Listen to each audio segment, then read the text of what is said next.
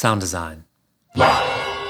When you design for subwoofers, stereo design, make sure left goes to the left and right to the right. Sound design. Sound Design Live is produced independently by me, Nathan Lively, in Minneapolis, Minnesota. Welcome to Sound Design Live, the home of the world's best online training and sound system tuning that you can do at your own pace from anywhere in the world. I'm Nathan Lively, and today I'm joined by the head of engineering support at Nexo, Francois Deffarges. Francois, welcome to Sound Design Live.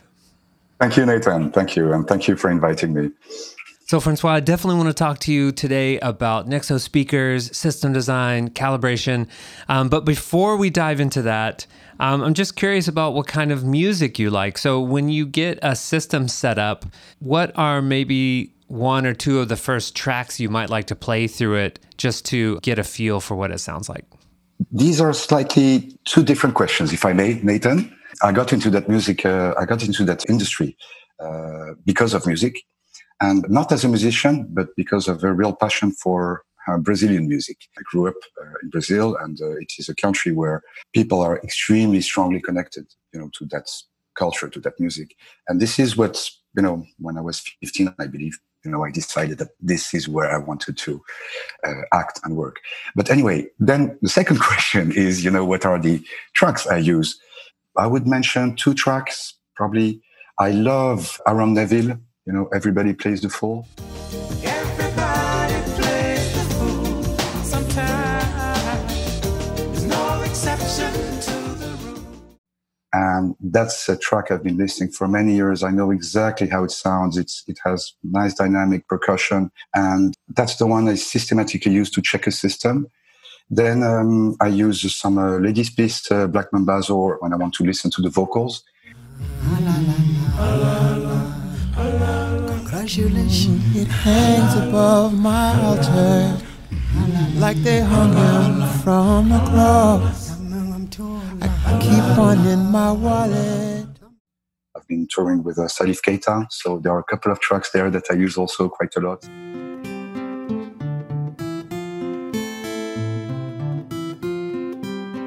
Ella, Ella, so, Francois, how did you get your first job in audio? Like, what what was your first paying gig? My first gig was, if I remember well, this is uh, probably '86. It is a festival in a theater in Paris with many bands, which at that time, some of them were famous, some others were not that famous, but became very famous afterwards. It was a two days festival. And the first day I watched the engineer doing the monitors doing the job. And I got the picture really quickly of how it worked. And the second day I did it myself.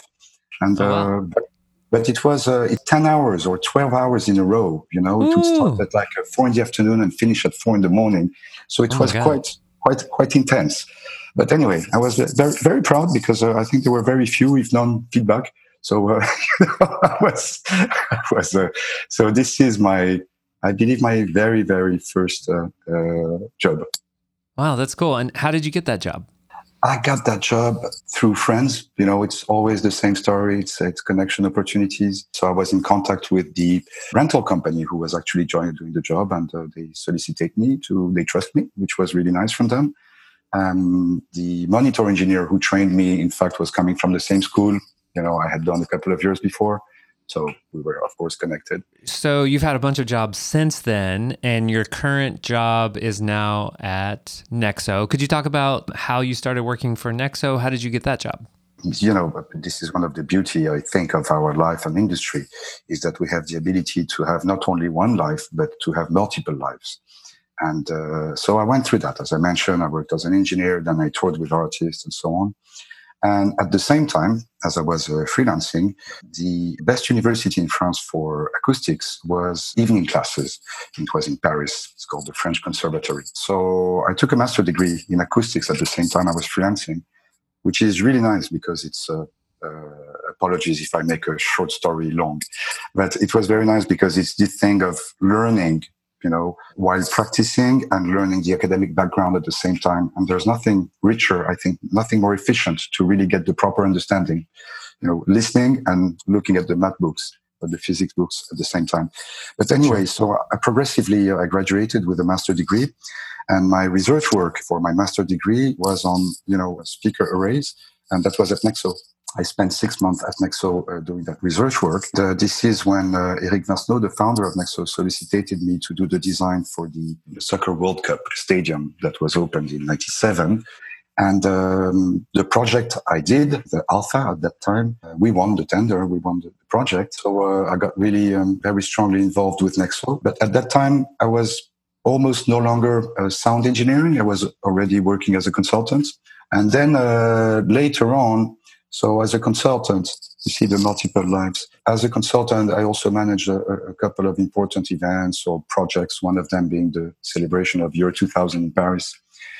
And shortly after that, I had an idea for a waveguide that would allow us to do isophase wavefronts. You cannot design an array. You cannot design a product that works properly all the way, you know, to 20k if you don't have the proper HF device uh, to do that. And I had the idea I brought the idea to Nexo, to Eric, and started developing you know, very first products with that uh, idea. And at some moment, I got so involved with Nexo uh, that I could no longer be, you know, an independent consultant. There was uh, mm-hmm. potentially uh, ethical conflicts. So I stopped working as a consultant and worked, started uh, as an R&D engineer at Nexo in 2003. And I think in 2005, I was appointed R&D director, and I've been doing that for 10 years. So this is more than a full cycle, you know, of a whole range of products. Sure. And in 2015, I passed R&D. Uh, Joseph Carcopino, um, uh, Nexo R&D director today, took over. And we created uh, uh, this new departments. You know, being in the company, even though it's for long, is also to be capable to innovate and to bring initiatives to improve uh, uh, the way we work. And we had to structure the service, the, the support part of Nexo, which was not properly structured in 2015. So we decided to create this engineering support department, which is 100% focused on customers. Customers that is not only uh, our distributors, uh, when I'm saying customers is end users, consultants, all the people who are actually dealing with natural products are our customers. This is the sense I give to it. So we're doing that now for five years. It's a team of uh, 10 people worldwide. Uh, I'm heading uh, uh, that team and very, very happy to be honest. Very happy because uh, it's extremely good people. It's, it's a Formula One team. Lots of enthusiasm, lots of passion. It's also a way for me to, after 10 years at R&D, to reconnect very strongly with the outside world. I love traveling. I'm a bit frustrated these days, obviously, but anyway, mm. soon we will recover. I love traveling. I love one of the reasons I love sound, I love music is because of not only the art and the music, but is also because of the opportunities to meet people, to meet great artists, to meet great engineers, to meet really, you know, something which is very, very specific to our industry. I feel I've been in that industry for all my life and I feel very comfortable into it. Uh, well, Francois, having talked to a lot of sound engineers and audio people over the years, I've discovered that through many people's careers, there's often a moment where they make a decision to go in one direction or go in some different direction. And they just kind of put their foot down and say, okay, I'm going to stop doing this thing and do this other thing now, or something similar. So I'm wondering if you could maybe looking back on your career so far, what do you think is one of the best decisions you've made to get more of the work that you really love? I think the best decision I made, and uh, probably this is uh, thanks to my education, thanks to my parents, they were both teachers, was to study as much as I possible, as much as I could. So uh, I study a bachelor degree first. Then, as I mentioned, I study acoustic classes, you know, evening classes to get master degree. I did an executive MBA, you know, not a long time ago. Uh, so, you know, being 50, there's always to learn. And I think that for me, I'm not saying this is a general statement, but being capable to study throughout my life in reality gave me a, a fantastic degree of freedom in going one direction or another. Now, make it clear, Nathan, to be honest, I'm not sure how much I have decided. I believe with my studies and maybe with, you know, some opening to the world, I made things possible to happen. And and they happened. But I did not necessarily decide, you know, things happening is meeting someone at some moment, you know, and who's going to take you to a project and that project can change your life and you have not decided for that. However, you made it possible to happen. Yes. So this is this is the way I see it, and uh, and you see today Nexo is part of Yamaha Group. You can see it's a land of opportunities, of ideas, of uh, again, but uh, you know, you must uh, you must be humble, uh, I believe, and and consider that uh, you know you don't have full control over what you're doing. Then there are some external factors, should I say, or maybe some influential factors. A very clear influential factor is personal life. At the time you have kids, you know, and you're on the road all the time. If you have the chance, the opportunity to step down a little bit to be home with your kids, you know, that changes a little bit your way of seeing things. You're not any longer a single man who is on the bus all the time touring. You know, you're a dad, uh, you have a, you have a wife, you have kids, and you want to be there for them. So that influences. Uh, you know, you have all these exogenous factor. I'm not so sure you say that in English, but you have these factors that eventually influence which way you're going to look at. Um, so, Francois, you work in support. You've been working in audio and with Nexo even now for a long time. You talk to a lot of people about uh, systems they're setting up. You talk to a lot of people about problems that they're having. So, I'm curious, what are some of the most common questions that you hear from people? What do you think some of the biggest mistakes are that people are making who are maybe using Nexo products for the first time and they're setting up their sound systems. I'm just assuming that over the years, you kind of get the same questions over and over again coming through to you, or people are sending you their system designs, and you're like, no, people do this all the time. You've got the speaker pointed backwards. Or I don't know if there's something that obvious, but does something come to mind when I say uh, maybe biggest mistakes or common questions? There are trends for mistakes. Uh, the for mistakes today are, are essentially on the network part. Uh, you know, it's a, a, latency that is set differently, you know, on two electronic devices which are feeding the same clusters. Uh, that's a, a, dramatic mistake. Uh, so this is the things that we have to look at today. Now, I should look at the acoustic parts. Uh, we should consider, uh, and we do training for that, that you know before starting anything, implementing, designing, whatever, you know, checking being capable to properly check a system is fundamental and look at all aspects. It's like, you know, it's like running a plane and you go through the checklist and you make sure that everything is correct before the plane actually takes off. Uh, that's exactly the same in audio. But anyway, the level of the industry since I started working uh, back in 86 has really raised a lot and it became very, very professional. Maybe it's difficult to say. One thing I don't like when I see pictures that I really don't like is when I see um, left and right stage subwoofers being just arrayed flat to the audience, you know, because from the picture, you know that this is not going to work. So that's something I see quite commonly. It's our job to train, educate people so that they don't do that, to explain them why. But uh, again, the overall level has really increased a lot. And one of the reasons is that because manufacturers, not only Nexo, I think all the major manufacturers have realized long time ago in reality that it's not only about the product, it's the way it is implemented. So some mistakes we would see, we would see of implementation some years ago, we don't see any longer today. And this is probably because of the manufacturers being very, very much involved in training. So when I send you my picture of my design and it has left right subs, left right sub configuration, what's wrong with that? What do you what do you think of in your mind like oh, I'm not going to get the result that I want, or what's the problem with that? The problem with that is that uh, when you do stereo design in sub, uh, as uh, uh probably uh, uh, all the experienced engineers know, you create interference pattern left to right, and these lead to power alley, and they lead to they, they lead to very inconsistent low frequency response. That was eventually accepted 20 years ago, but it's not accepted any longer. And I have just one sentence if I see a design like this, and this is a uh, in fact, I conducted this morning a webinar session on subwoofers, and it's a two-hour session, and it's a two-hour session where I hope that people remember one thing, one sentence, is when you design for subwoofers, stereo design, make sure left goes to the left and right to the right, because all the problems are because of left going to the right and right going to the left. So, when you recommend that to people, what directional arrays are you recommending? Or I think also Nexo has some single unit directional subwoofers, right? Correct. It's it's fairly if you if you have one unit per side, of course, and it's omni, there's not much you can do clearly. But uh, if you have a, a, cardioid subwoofer, then what you do is you tilt that single cardioid subwoofer, yes, to 30 degree, 45 degrees outwards. That's if you have one box only.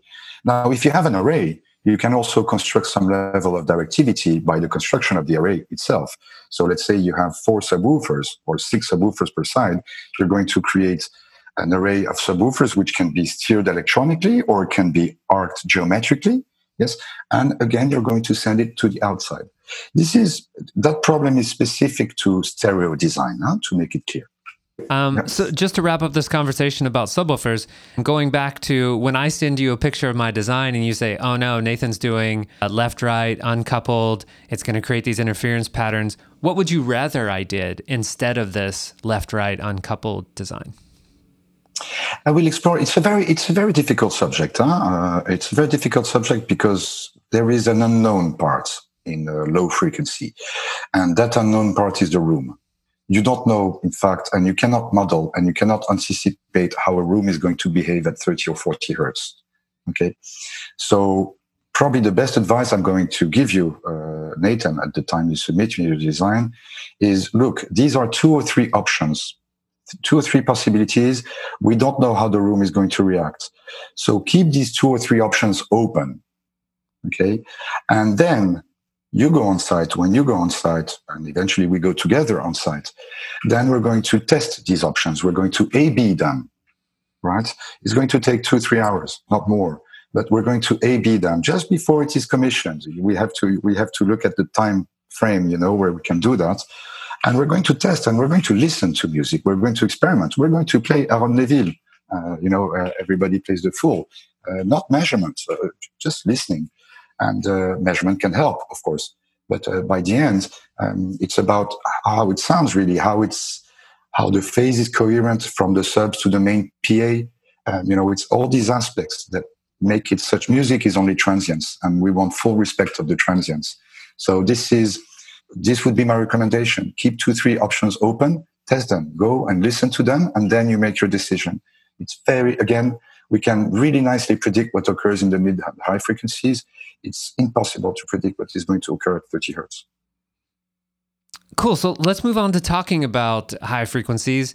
I've always been confused by asymmetrical horns. I remember the first time I had to ah. work with a box, I was like, wait, isn't this upside down? This looks upside down. And I had to read the manual like five times because I was so confused. So, why do asymmetrical horns look upside down? It looks like the bottom part is narrow, where you have wide coverage, and the top part is wide where you have narrow coverage. So why why does it look like that? And or maybe I'm looking at it wrong.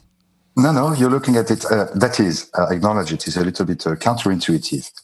But when you design a horn, yes, what governs the directivity is the expansion of the horn, right? So a horn is made of a slot. Okay, that's the initial part. And then the second part is the expansion. All right. So if on, on an asymmetrical horn, right, if you want to have a fast expansion, you're going to extend the throat. So it's going to give a narrow part. And with, it's called a diffraction slot in reality. And with the fast expansion, you're going to achieve a very wide directivity. So where the throat is narrow, yes, is where you have the wider directivity. Because it's faster. Then, okay. Because the expansion is faster afterwards. Yes. And if you go on the upper part of the horn, you can see there is almost no throat. It's immediately the expansion. Yes. But the expansion is not as fast as it is on the bottom part of the horn. So it means that in fact we have a narrow coverage at the top. Wow. Okay, that makes a lot of sense. Thank you. Yeah, absolutely. Uh, we have to put, uh, you know, never mind. We have to put arrows on the horn so that people yes. don't confuse. Oh man, yeah. There's no, there were no labels on this horn, and I've noticed. Uh, I I haven't used a Nexo speaker in a while, but I was looking at some on your website, and it looks like now you actually write numbers on there. So at the bottom it says like 60, and at the correct. top it says 100, or you know whatever the numbers are. It's so helpful. it's a it's a it's a uh, if if I may, a smaller the smaller a source the more omnidirectional it is. So if you look at the bottom part of the horn, it's very small. Uh-huh. The slot is like this. And as you go upwards, yeah, it seems that the horn is larger and larger. Um, Francois, so uh, you've done all this great stuff in your career already, and I'm sure not everything has always gone perfectly for you. So I was wondering if maybe you could tell us about the biggest or most painful mistake you've made on the job um, and what happened afterwards. That's I remember, and it's it's a it's, it is a mistake, but it's also um, something which is uh, you know uh, teaches a lot. Um, it's uh, back in '97 we had the opening ceremony of the Stade de France, which is a project over which we've been working for more than one year. And so this is the day where actually uh, the French president is coming into the stadium you know, to say, uh, "I declare the stadium open." And the president was just below, you know, two clusters. So comes the television. Television comes in. I had microphone, goosenecks microphones coming, you know, kind of close. And the television decides that they're going to film Jacques Chirac, the French president, from kind of far. And they don't want to see any microphone inside the image. Hmm. So suddenly the microphones were like uh, probably two meters away from him, right? With the clusters, you know, delivering all the sound at the top. And anyway, so I prepare a special uh, setup so that the speakers who are pointing to the presidents, right, are lowered by six or 10 dB at the time he's going to, you know, show that sentence, uh, tell that sentence. And uh, anyway, so ceremony goes on. It's again, it was, uh, you know, the conclusion of uh, years of efforts. The installation sounded really fantastic. Okay. And uh, so there comes the moment where the president uh, knows, uh, you know, I declare, so I switch, I go. It was VCAs at that time. I prepared a special program, VCA, boom, Jacques Chirac talking, 6 dB, the 10 dB down on the speakers. And then it carries on and it's great and it's fantastic. Uh, you know, and everybody at the end, it's around 11, end of the game, midnight. We go to bars, we have drinks up to two, three, four in the morning, you know, celebrating. wait, celebrating wait, that sounds like uh, everything went great. yeah, yeah, everything went great. And then the day after, I wake up like uh, eight o'clock and, uh, you know, I go in a cafe in Paris to have my cafe. I buy the newspapers and I open the newspapers at the bar and I see, uh, I see uh, everything went okay, uh, but uh, major problems with sound. What? Ah, what? what? And in fact, what occurred, so, you know, in the national news, huh, national newspapers, huh, and in fact, the same speakers that were covering the presidents were also covering the press stands. So, uh, so, the, so the press thought there was no sound. It, yeah, so they lost all the, they lost the speech from Chirac, and everybody understood perfectly clearly all over the stadium. Uh-huh. But so many of the journalists that were not in the press tribune said, "Wow, you know, this is like home theater sound. It's fantastic," and so on and so on. But anyway, the, the journalists that were in the press tribune could not hear Chirac at the time he was could not hear the president at the time he was talking, and I only discovered that the day after. And so, what is the lesson there? Because, of course, in all mistakes, there are lessons to take.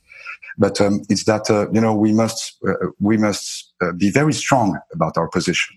You know, our position is delivering good sound to the entire audience. This was eighty thousand people, and we cannot compromise on that. Sure. So, yeah. Is there anything you could have done differently?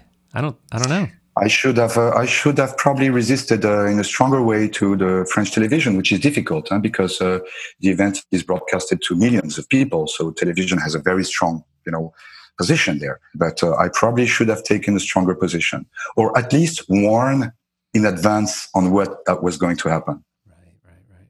Yeah. So you see, it's uh, and usually when you warn in advance and you say, "Look, you want me to do that? I'm going to do it, but this is what's going to happen." Yep. Usually, people step back. Okay. You know? Sure. Yeah. Anyway, so this is one among many, probably, yeah, but but sure. this one was, no, that's a good one. this oh, one was man. popular. Newspaper headlines. That's great. oh my god. Headlines, yes. um, so, Francois, some people sent in some questions on Facebook, and sure we'll see if you have anything to say about them. So, Joao Lopez writes, just tell him, well, first, just some gratitude. Just tell him that the N45 is one of the best wedges I've ever worked with. Uh, okay. That's that. You, you, can you can reply to uh, to him that uh, it's uh, probably one of the products I'm the most proud of when I managed R&D. Jason Raboen says, why does Nexo opt for a single LF driver in their Geo M series while the rest of the major manufacturers opt for two? What are the benefits and what are the trade offs? The trade offs are very few, if you want my opinion. Symmetry, I don't think, you know, a perfectly symmetrical cabinet is, uh, in reality, art and symmetry don't go along very well, I believe. But anyway, the drawbacks on symmetrical uh, architecture is that usually the speakers which are on the outside are going to narrow in coverage before the crossover points for the HF. So it's very difficult to achieve a constant coverage. You usually have a coverage which narrows up to the crossover point, you know, frequency, and then eventually will double at the time you move to the HF. The reason, this, the reason for Nexo going on this asymmetrical architecture, let's let's make it very simple. And let's compare, for example, a double eight with a single twelve, yes, or a double six with a single ten. The difference is almost an octave in the low frequency range which means that uh, a 10 inch, the 10 inch will extend down to 60 hertz. A 10 inch, you know, uh, uh, two way enclosure will extend down to uh, 60 hertz, while a double six will only start at 120 hertz. Okay. So low frequency extension is really what makes the difference between our asymmetrical architectures with bigger woofer diameter as opposed to symmetrical architecture with smaller diameters. And also, uh, we don't face these coverage pattern, uh, you know, uh, problems. Uh, we have a, a, little bit of narrowing, but we have very steep slopes at crossover points. So there is a little bit of narrowing just around the crossover, but we don't have this rupture of coverage when we move from, you know, LF to HF. Okay. So it's, uh, it's, it's, we want, when we're flying line arrays, you know, the more LF energy we can put at the top, the better. Uh, so Devin Sheets sends in a couple of questions. They're sort of like prompts and specific questions, but he says, I'd be interested in hearing him talk about the physics behind the latest port designs in the STM and Geo series. The design involves a slit in the port, which seems to change the phase relationship of the harmonics so that there is linearity throughout the frequency ranges that are normally affected by port resonances. Do you know what he is talking about? Oh, yes, I do know. This okay. is one of the most valuable patents uh, that we have at Nexo. Mm, it is a patent that was filed by uh, one of the engineers I was managing, uh, Mathias Larieux, uh, at that time. Uh, the problem all vents have been facing for decades is uh, everybody intuitively assumes that a vented enclosure has, you know, the tuning frequency coming out of the vents and only that. So let's say you have a, a box is tuned at 50 hertz and so it will radiate 50 hertz energy from the vents. And after that, only the drivers are going to radiate. But this is not the reality. The reality is that uh, an enclosure, a vented enclosure, is a, it's called a Helmholtz resonator. And so not only the 50 hertz is, is radiated, but also the 100 hertz and also the 150 and etc. etc. And these harmonics First harmonic is out of phase, second harmonic is in phase, third harmonic is out of phase. So they damage the on axis response and they damage the coverage dramatically, dramatically. So there's been many patents that have been filed in the past. One of them, I believe, has very small resonators like bubbles, you know, and holes on top of the vent to try to absorb these harmonics. But this is so expensive, almost unrealistic to manufacture. And Matthias had that great idea. Matthias, uh, he was extremely knowledgeable, reading many articles, including from the 50s, you know. And he found in a, a, paper from the 50s that idea of a slot. It was not at that time applied to events, it was applied to a baffle. But anyway, we immediately, when he had this idea, we immediately experimented because we were stuck in the development of STM. The coverage of STM was so bad that no way we could release that product. And so uh, we, we Matthias realized that by putting a slot like this, which is a quarter of the wavelength of the first harmonic we want to absorb, yes, then we could damp not only the first harmonic, but all the consequent ones. And it's instantaneously, while the response was dropping on axis, you know, when we had these harmonics, where the coverage was widening and narrowing and widening and narrowing, having that, that slot into the vent immediately smoothed everything out. So since that, it's a patent that we filed, I believe, in 2012. And since then, we applied to all the all the products that have been coming out of Nexo uh, have been using these uh, these uh, slots from now. But also, interestingly, on a more uh, day-to-day approach, it means that our job is to discover problems and to solve them. Right? Innovating is about discovering. If you don't see the problem, there's no way you're going to progress. So you have to identify the problem, and then you're challenged, and then you have to solve it And that occurs systematically, I would say, in all products development. There is always something you did not anticipate that is going to come in. and then you'll have to struggle, you'll have to fight, uh, you'll have to win, and then you've progressed. Great. Devin has one more question. He says, How valuable does he think the cardioid low mid functionality is in the market? They haven't been pushing cardioid tops as much, but still offer cardioid modes for the subs. What he's saying is, uh, do we consider implementing cardioid feature on the tops or not? Okay. And in reality, in reality, uh, we and Devin, uh, uh hello Devin, and uh, Devin know Nexo for a long time. In fact, we pioneered cardioid line arrays together with Meyer Sound. I think Meyer Sound was first with the M3D. Uh, that was a cardioid uh, main array. And we came with GEO T in 2003. GEO T had uh, rear drivers and front drivers, eight inches. So not only the subwoofers were cardioid, but the main PA was also uh, cardioid. And then we came with GEO D, which had speakers eight inches on the side, 12 at the front. That was in 2006. And uh, true, uh, since then, especially on STM, we gave up that feature of uh, cardioCT. And this was a, a, difficult decision to take, but uh, we had good reasons to make that decision. And uh, the reason to make that, the reason for that is very simple, is that in reality, when you have an array, when you have a box array like STM or whatever, there is the diffraction of the cabinets, which generates some attenuation. To make it simple, it means that from 80 hertz all the way to 200 hertz, Yes, the natural diffraction of the box itself is going to lead to 6 to 10 dB attenuation front to back. So if you put rear speakers there, not only you're increasing the weight and the costs of the cabinets because of putting and the amplification cost also, but you're only going to gain 3 or 4 dB attenuation, not more, because there is already the diffraction effect of the cabinets. Right? So our belief, not saying right or wrong, I'm just saying our belief is that the user benefit is not that much. The second reason also is that we always curve our arrays. So the attenuation zone of the array at the back is somewhere in the air, and we don't really care because what we do care is on stage. Mm-hmm. So these are the reasons. When it goes to a subwoofer, it's very different because an omnidirectional subwoofer, when you're in the range of 20 to 80 cycles, 20 to 80 hertz, the subwoofer has at the maximum 1, 2, 3 dB attenuation. So by going cardioid, you go minus 12, and that's a big gap, you see? So as you go up in frequency, I think cardioid is less and less needed in reality. So, Francois, what's in your work bag? What do you take with you when you go to do a site visit or to, to help someone with an installation? Are there like one or two tools that you bring with you that you think are unique or interesting?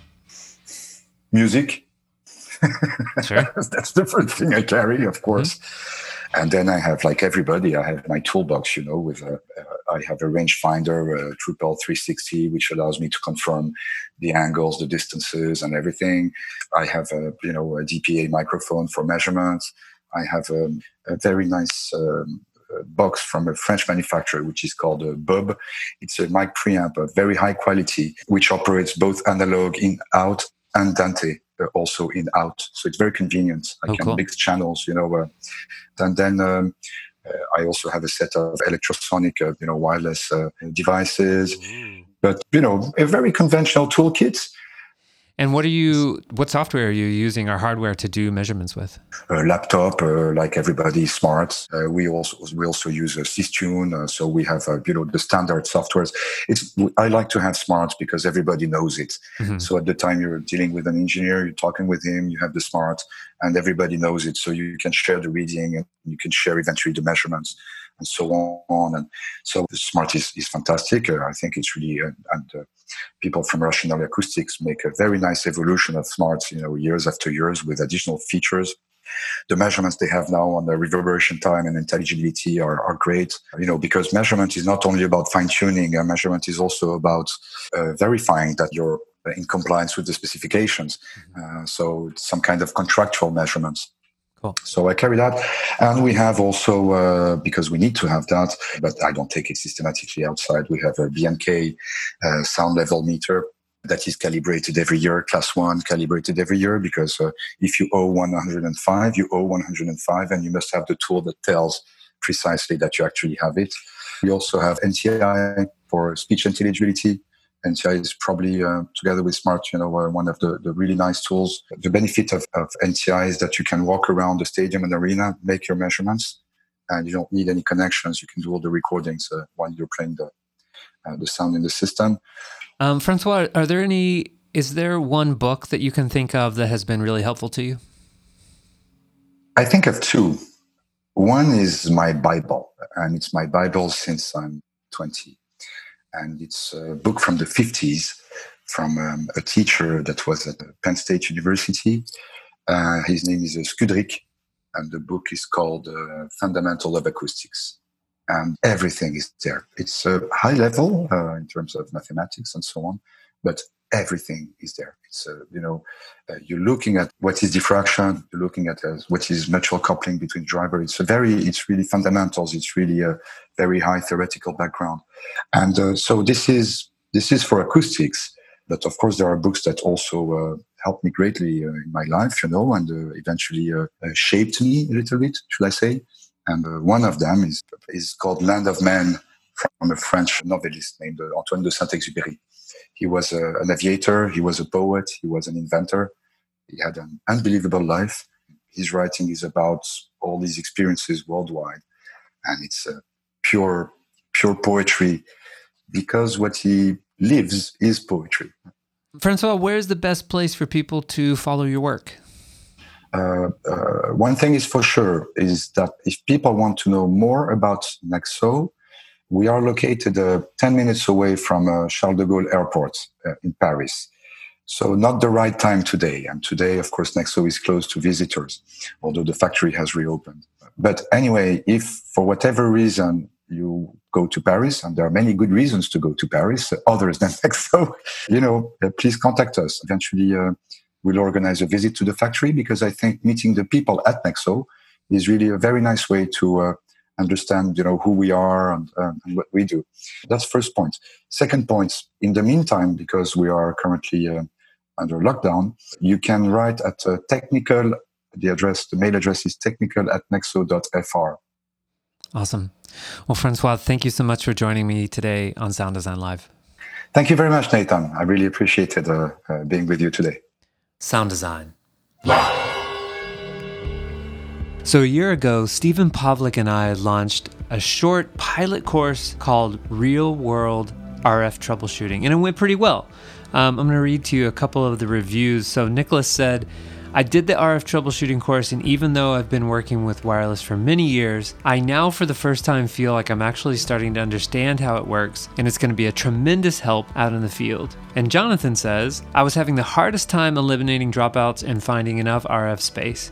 I took the class, Real World RF Troubleshooting, and it taught me to use the tools I already had at my disposal at a higher proficiency and taught me some game changing tricks. Ever since this class, I've had far fewer RF problems that I couldn't overcome, and I'm quite pleased with how much this made my job easier. So, because it did seem to really help people, and we had about 30 students go through that pilot course, Stephen took the next 10 or 11 months to really refine the content and figure out what wasn't working and what was working really well. And he has come back to launch a full course. So, just a few days ago, we have launched this full course over at realworldrftroubleshooting.com. It is 48 self paced video lessons that cover how to optimize every point of the signal chain. And once you know how to do that, then you'll be much faster at troubleshooting. And I think this course is important because there really is no one resource that covers everything we need to know as live sound engineers to properly deploy and optimize a complete RF system for a small event with a few channels to a large event with potentially hundreds of channels and then, you know, sharing that space maybe with other people in other nearby rooms or spaces. Now, I know most of us are stuck at home during quarantine right now, but this is really the perfect time to be improving these skills and understanding on a topic that honestly can feel like sorcery sometimes. Plus, I know broadcasts and streaming gigs are still using wireless even if they're not, you know, setting up large sound systems.